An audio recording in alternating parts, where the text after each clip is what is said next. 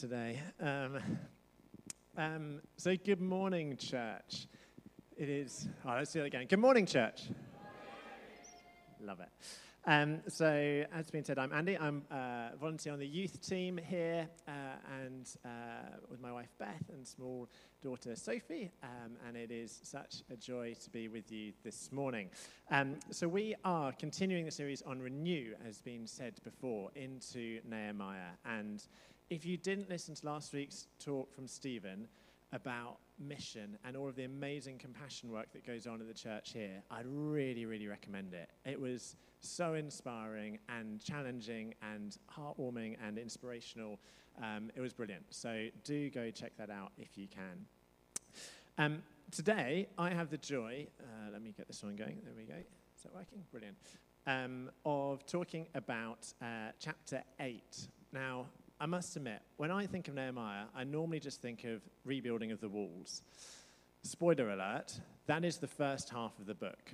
The second half starts with chapter 8, and it's a great chapter. So um, it, I've had so much joy preparing this. I hope I can communicate some of that this morning, uh, and we can dive into it. And really, that is part of what I believe the Lord wants to say this morning. It is about having joy in His Word.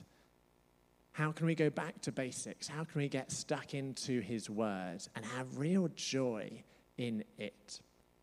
But let me start by asking you a question. How do you think of God's Word? Or if you're a feeler, how do you feel about God's Word? Is it kind of like a guidebook that you dip in and out of to try and get the best bits? Is it maybe like an owner's manual that you know is saved in that cupboard for special attention when you really need deep, difficult things, but it's quite hard to understand? Is it like one of those must read books that kind of just actually gathers dust on the shelf? Do you think of it more like rules, or is it more like an ancient manuscript? Maybe there's truth kind of in all of these, but how do you think of it? Maybe let me phrase this a different way. What has most influence in your life? Is it kind of the small pleasures and trying to uh, work for that next coffee and how, how are you going to get there? Is it, is it friends and family, um, maybe for good or just for kind of the peer pressure and trying to please others? Is it likes on social media or, or just being attached to the phone? Does your phone have undue influence? Is it news? I mean, actually, I think almost idolization of trying to be up to date with the news or following it, or it has such huge influence on, I believe, people today. Or is it jobs, to do list, efficiencies? Or is it that small little picture in the middle, which, dare I say it, might be where the keys to the kingdom of God are stored? Um, the Bible. And I, I, guess it's into that narrative that I just want to, uh, to start, because I often find the Bible, find, the Bible comes most alive when I have that little bit of extra commentary and explanation. And so today, instead of reading a passage and then going from it, I'm going to do something a little bit different and hopefully let the Bible speak for itself to you. So we're going to be kind of walking through the passage, and I'll just try and give you some kind of extra explanation and commentary as we go and bring it to life with a few pictures as well. And so let me start big picture. Um, I work uh, as a consultant who does strategy for um, businesses and involved with sustainability. And so often I find actually to try and fix something or change something, you need to understand the big picture. And when you're aligned on the vision, then you can come through into the changes. So if we take the Bible big picture, and I'm going to try and get all of the Bible on this one slide. It's going to be a challenge.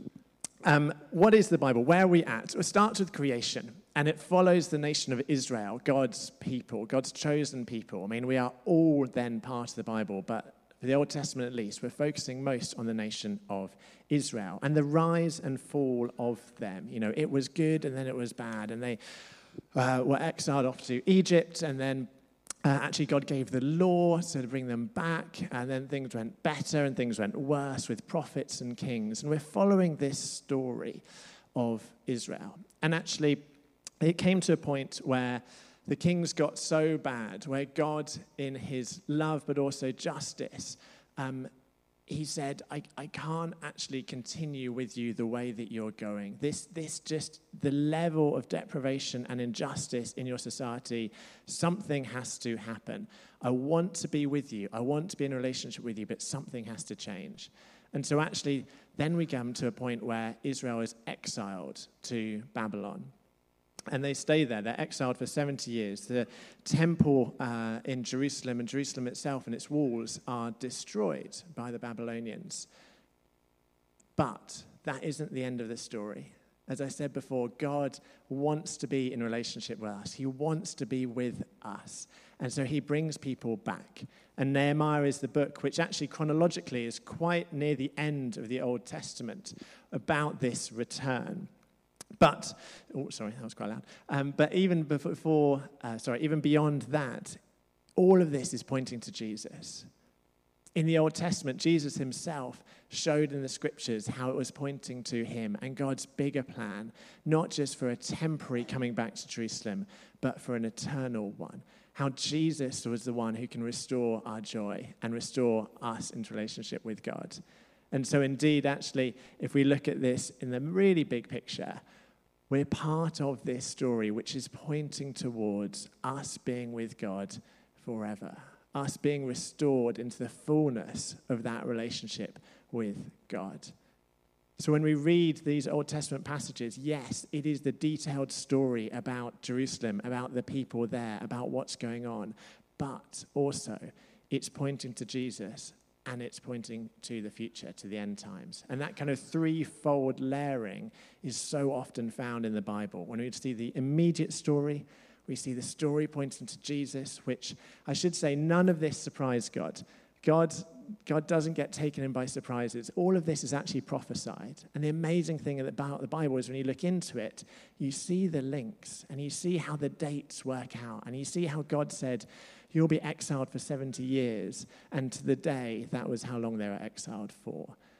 And so all of this is pointing us to God's master plan. But let's then zoom in on Nehemiah. And uh, I want to take you back and uh, take you back to a party. You know, imagine the greatest party? Well, I'm sure you all have thought of 445 BC. Yeah, what a year 445 BC was. And indeed, remarkably, today, the 2nd of October, was the date in the calendar year when the walls of Jerusalem were rebuilt. How about that? How about that? So, the first day of the seventh month, as it says, and we'll come into the scripture in a minute, um, actually, Hebrew calendar is today. And not only that, people, it gets even better. Today is New Year's Day. Happy New Year's. In the Hebrew calendar, today is New Year's Day. And I'm sure you'd have all blown your trumpets this morning because the start of a new month, as we're told in Psalm 81, is brought in by trumpets. Because there weren't calendars and smartphones and everything else. A trumpet blast symboled the start of the new month. And for the new year, there are many trumpet sounds because today was a new year. And so, a quick look back what has happened so far this year? Well, back in March, Nehemiah approached the king. Um, and so that's you know, Nehemiah 2. His heart was broken, Nehemiah 1. Nehemiah 2, he goes to the king. We're then told in Ezra, um, I don't have a map here, sorry, but it was quite a long journey from Babylon to Jerusalem. So it took him about three, four months to get to Jerusalem. Gets there in August round about the time we start our renew series and you know back to basics. And at that point starts rebuilding starts you know galvanizing the people. And in 52 days the wall is rebuilt. Remarkable. It's been collapsed for 70 odd years and in 52 days they rebuild it. Now what does that look like? Well borrowing from the esv study bible um, this is a graphic of what Jerusalem would have looked like. And let me zoom in slightly.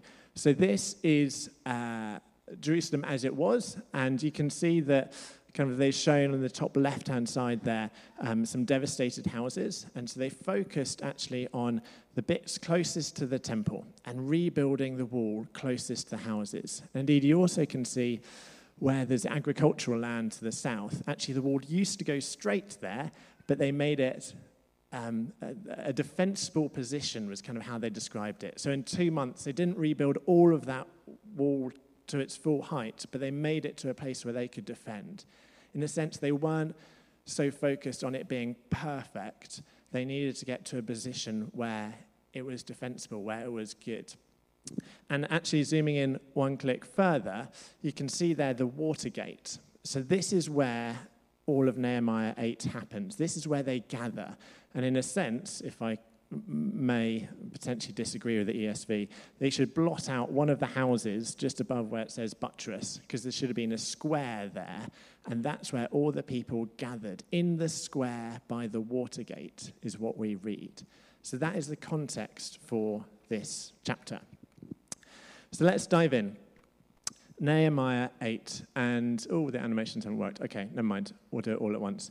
Um, so I'm going to read in the uh, verse top left, and then I've just put a few extra kind of points which draw out from it. But let's, um, in a sense, kind of read it through together. So when the seventh month came, and the Israelites had settled in their towns, all the people came together as one in the square and you can see there an image, a uh, more recent image near the Western Wall in Jerusalem to give you a flavor of what that may have looked like. They told Ezra, the teacher of the law, to bring out the book of the law of Moses, which the law had commanded Israel. And so here we are on New Year's Day. And actually, more than it just being New Year's Day, that day was meant to be a festival day.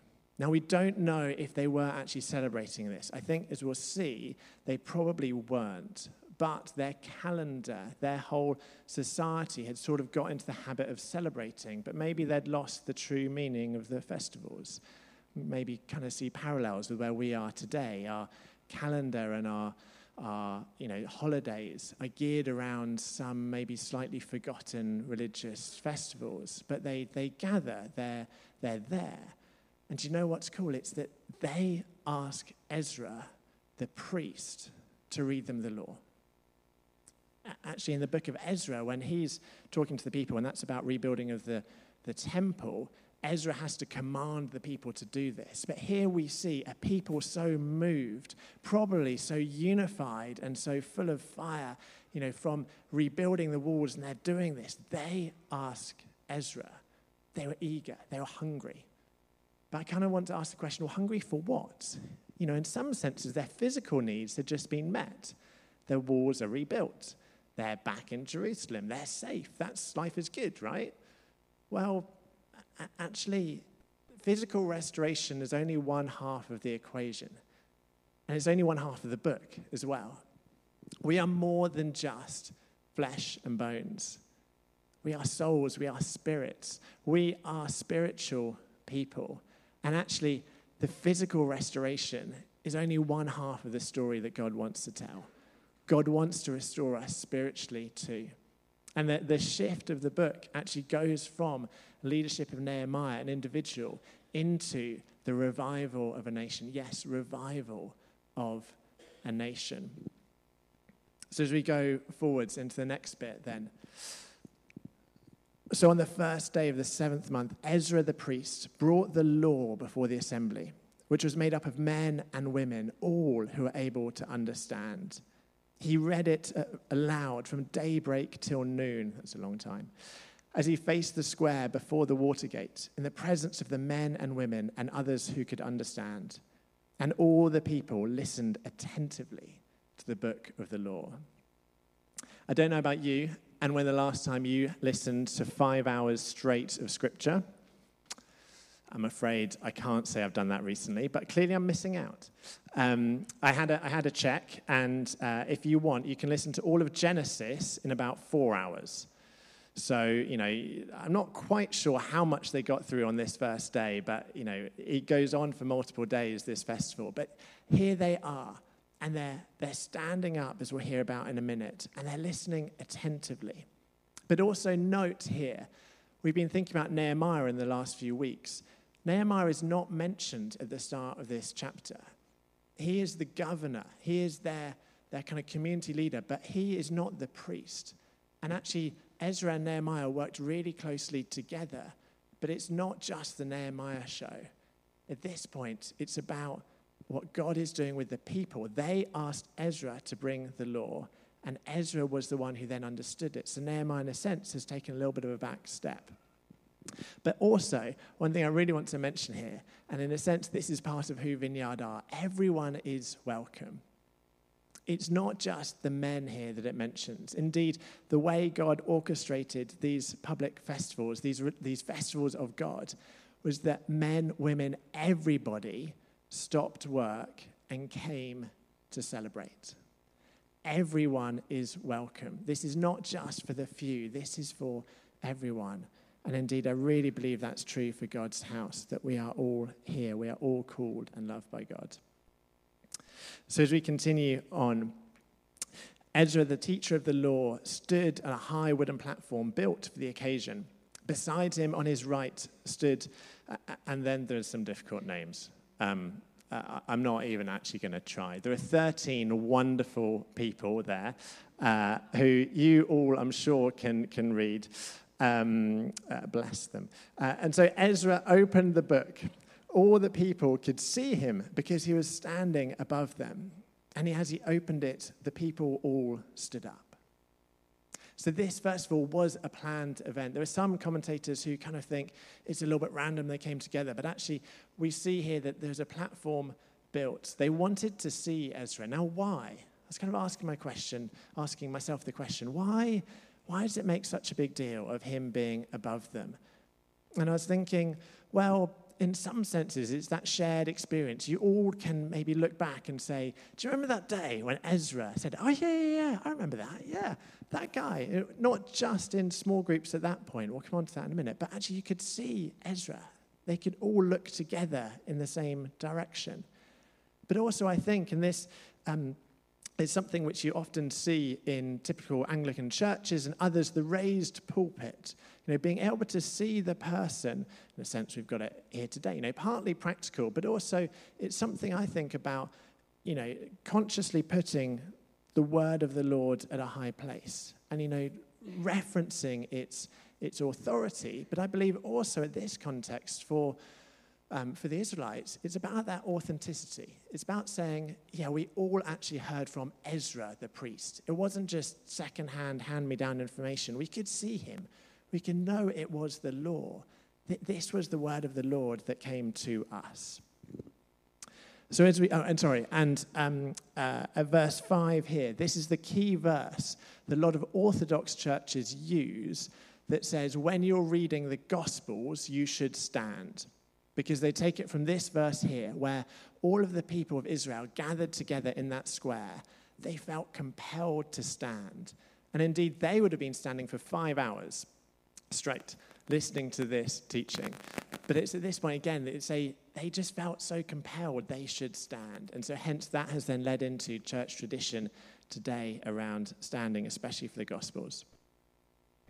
So as we go on, they then say, Ezra praised the Lord, the great God, and all the people lifted their hands and repeated, Amen, Amen. Then they, um, I can't read that on the screen over there. Uh, then they bowed down and worshiped the Lord with their faces to the ground. I thought it was so cool, and we hadn't scripted this at all, how Andy um, uh, this morning started with Thanksgiving. And actually, what we can see in the scripture here is that it is so important to start with thanksgiving when we come to the word. To be reminded of what God has done for us. I believe that raises our faith levels, but it also centers us on God. It centers us on who God is and where we are in that, but also what an awesome God we can approach and learn about. And that then leads into praise. Um, there's a great uh, expander of the word, theologian Derek Prince, um, who uh, has got some amazing talks. And, and one of them, he talks about different types of prayer. And he says he always starts when he prays with these two forms thanksgiving to send to him, and then praise leading into that worship, you know, expressing who God is. And that really then sets the context, which can then move into other forms of prayer. And indeed, the repetition here, Amen, Amen, is a literary form in the Bible to really express that intensity, to express that feeling. You know, if, if I may, in our modern day context, it may be like this It may be a whole group of people passionately going for it in worship. And I thought that worship band were absolutely fantastic today. And I, I believe our, our youth um, are so cool and they so often lead us in worship. And Graham and others and the worship leaders, thank you for doing such an amazing job. It's that sort of context which the people here are listening to Ezra reading the law. And there's such then also biblical precedent for bowing down in worship. Be it Moses, Joshua, Job, or in Exodus, we see times when the whole community bowed down in prayer and reverence. In the same way that they felt compelled to stand because it was important, they also felt compelled to fall to their knees because they realized quite how humbled they were. But let's continue on. So, uh, verse 7, let's pick up the story. The Levites, uh, okay, I'm going to go for it. Jeshua, uh, Bani, uh, Sherebiah, oh, there's a nice moth. Uh, Jamin, Akkub, Shabeth, Hodiah, Manasseh, Kelita, Azariah, Jozabad, Hanan, and Pelaiah instructed the people in the law while the people were standing there. They read from the book of the law of God, making it clear and giving the meaning so that people understood what was being read. And here we see it's not just Ezra from the front saying the word.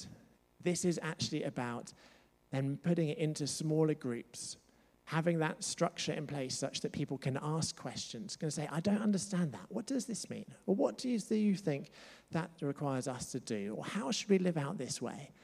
And this is what we in the church have as life groups. And it's so exciting they're starting up this week. And if you're not in a life group, I really highly recommend um, getting involved with one.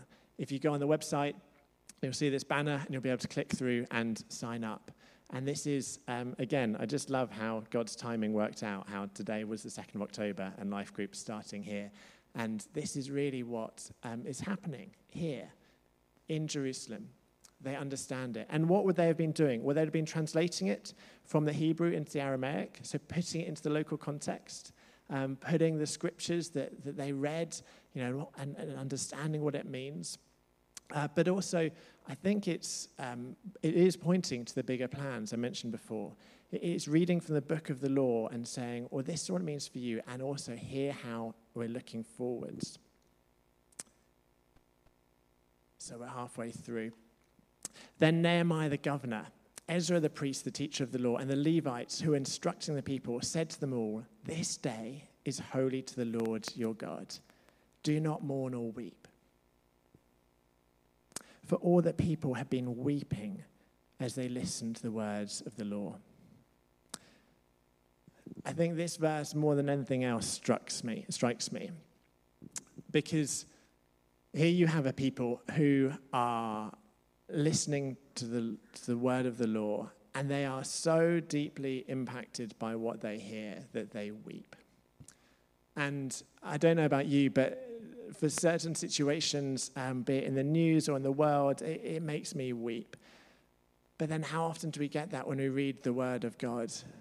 And I find that the times when I really read it and, and comprehend it and go, yeah, you know, actually, this is talking about me and I can relate to this, and I am so far short of how God wants me to be, or, or I can see so much, you know, what God is calling into. Actually, that conviction, up there, that deep personal conviction, is really the starting point for change, but also for God's love and joy to come in.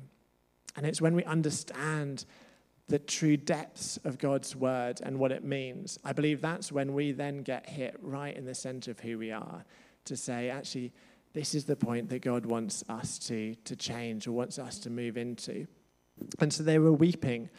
The Israelites there together were weeping they'd heard the word of the law. Maybe they'd actually read, they'd, um, uh, read the bit that said that day they were meant to be celebrating a festival of trumpets.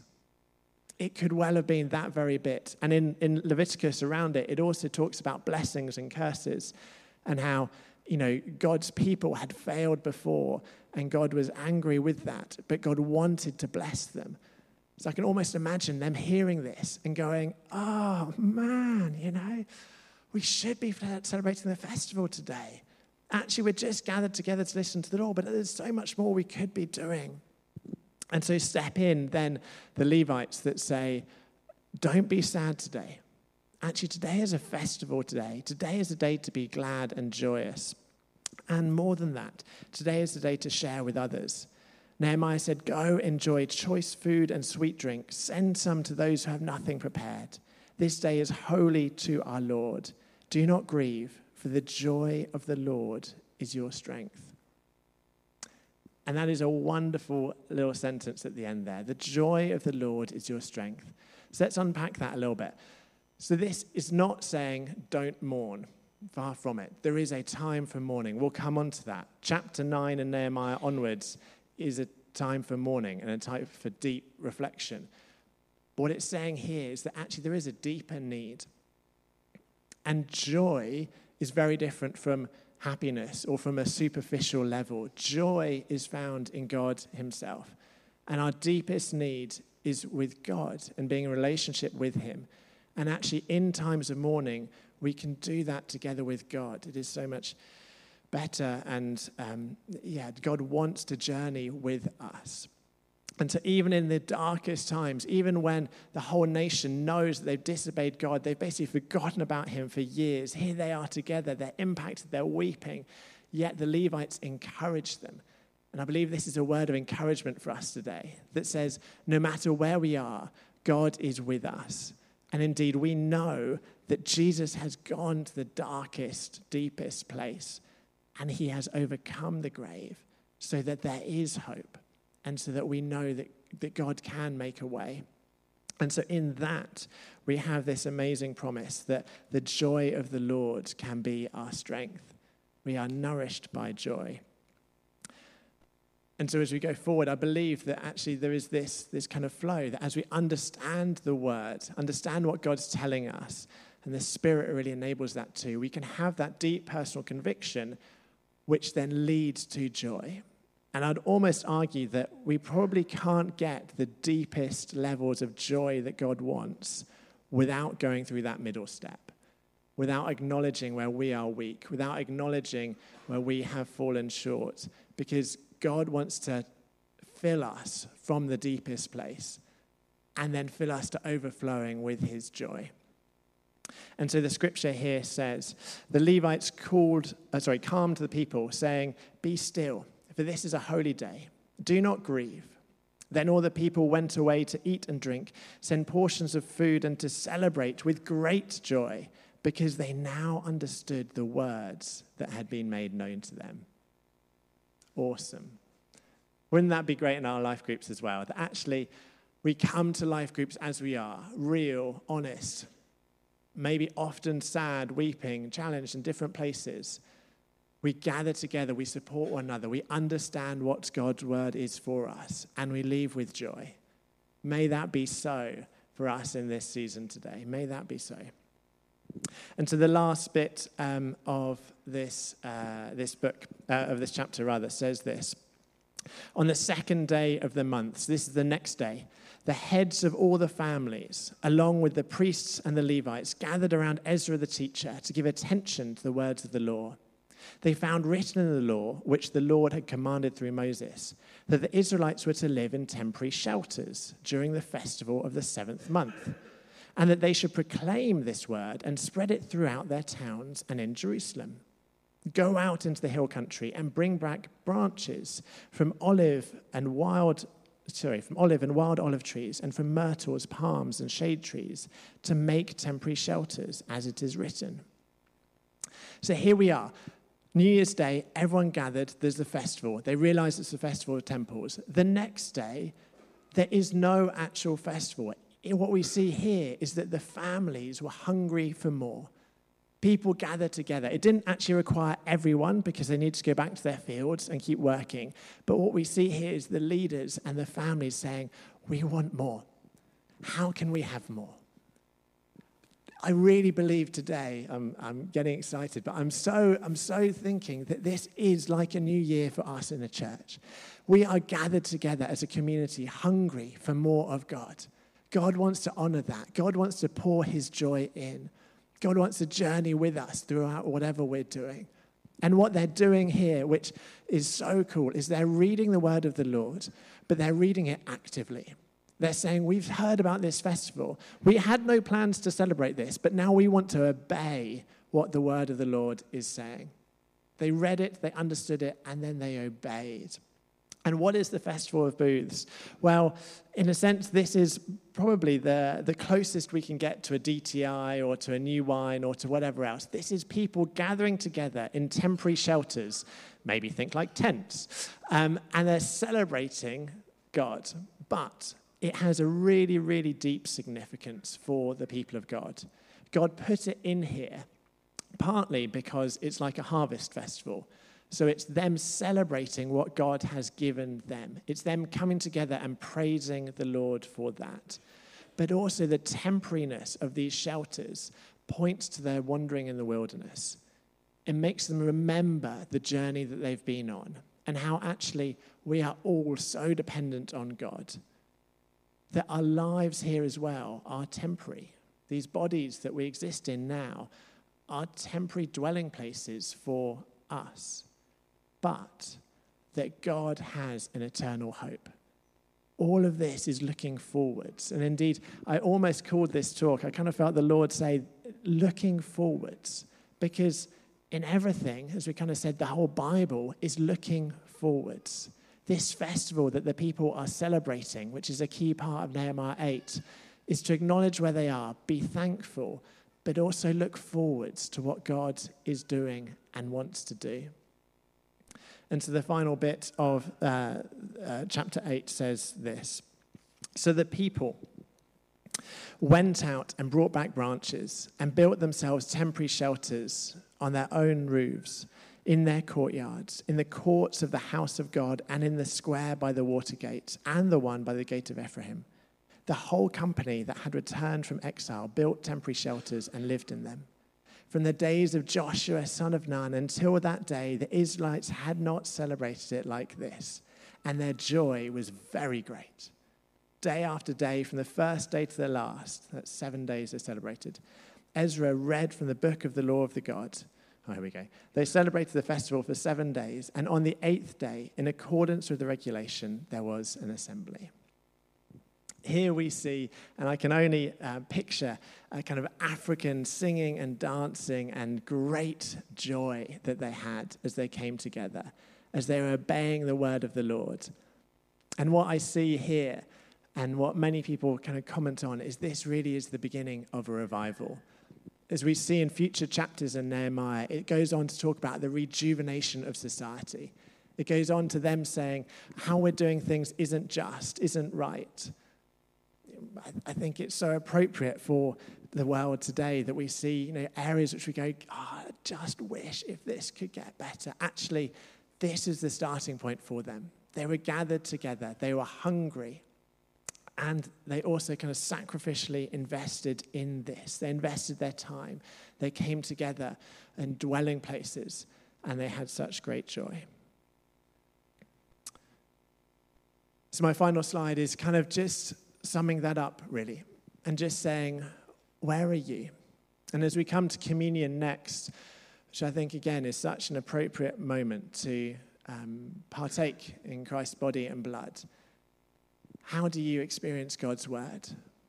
How, what is the joy you feel? But also, in your situation, what is God wanting to say to you in that? Some of the lyrics uh, that we sung earlier I just thought were so profound and prophetic. Chains will fall, prisons shake at Jesus' name. And then again, then you came along and put me back together, and every desire is now satisfied here in your love. Church, let me close in prayer. Father, thank you for your word. Thank you that we can get to know you better through it. And that as I believe we understand it more, as we understand more of what you've done for us and how you made a way for us to be with you, dealing with our sin on the cross, that you outwork your plans and purposes personally in our lives, but also in our society and our world. And Father, I pray today that we here in Winchester may be part of your bigger plan, that we may know your joy, looking forwards to all that is ahead.